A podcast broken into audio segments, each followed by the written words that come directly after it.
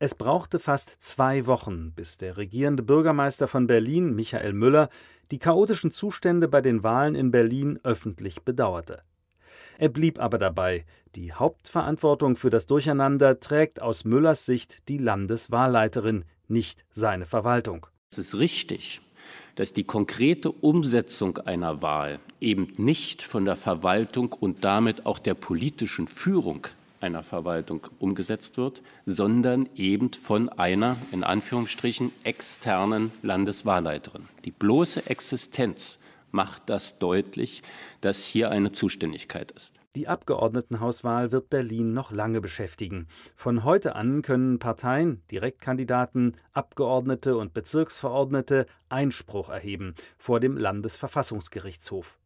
Der ehemalige FDP-Abgeordnete Marcel Lute, jetzt fraktionsunabhängig, kandidierte bei diesen Wahlen für die Freien Wähler. Gemeinsam mit vier Direktkandidaten der Freien Wähler will er die Wahl anfechten. Ich werde das Wahlergebnis nach den jetzigen Erkenntnissen, die wir nun neu bekommen haben, definitiv anfechten. Alleine auch deshalb, weil ganz offensichtlich ist, dass viele, viele Menschen in ihrem Wahlrecht beschnitten wurden. Allein die Bilanz des Kreiswahlausschusses Pankow liest sich wie der Bericht eines OSZE-Wahlbeobachters in einem Entwicklungsland. In mindestens acht Wahllokalen gingen die Stimmzettel aus. In einem Lokal wurden falsche Zettel nachgeliefert, in einem anderen wurde die Wahl um 18.45 Uhr abgebrochen und 70 wartende Wählerinnen und Wähler wurden nach Hause geschickt. Mancherorts mussten die Wähler nur auf ihr Stimmrecht für das Abgeordnetenhaus oder beim Volksentscheid verzichten.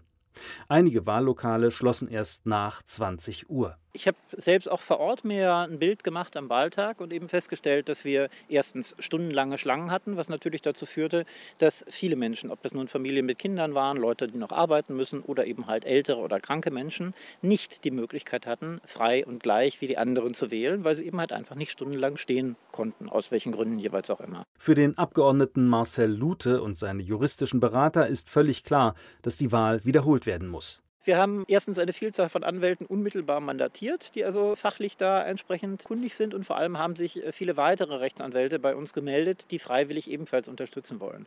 Alle eben halt aus der tiefen Überzeugung, dass der Kern einer Demokratie ist, dass die Wahlen sauber ablaufen. Alles andere unterminiert unsere gesamte Gesellschaft in so fataler Weise, dass das keinen Bestand haben kann. Aber Innensenator Andreas Geisel, der die Rechtsaufsicht über die Landeswahlleitung hat, weist die Verantwortung immer noch von sich. In einer Pressemitteilung seiner Verwaltung nennt er die Ursache für falsche oder fehlende Stimmzettel. Sie liege nämlich in der nicht sortenreinen Verpackung bzw. falschen oder fehlenden Beschriftung der Stimmzettelkartons durch die beauftragte Druckerei. Gleichwohl gibt sich Geisel zuversichtlich. Nach jetzigem Stand gehe ich nicht davon aus, dass die Wahl in Berlin großflächig wiederholt werden müsste. Dafür gibt es außerordentlich hohe Hürden. Rechtsverstöße habe es zwar gegeben bei der Wahl, diese hätten aber voraussichtlich keine Auswirkung auf das Wahlergebnis, meint Geisel. Der Abgeordnete Marcel Lute ist anderer Auffassung. Insgesamt eine desolate Organisation, die man natürlich hätte vermeiden können, wenn man denn gewollt hätte. Man ist einmal mehr sehenden Auges ins Chaos gelaufen. Wahrscheinlich werden nicht nur Lutes freie Wähler vor den Landesverfassungsgerichtshof ziehen, sondern auch kleine Parteien wie die Partei und die Basis.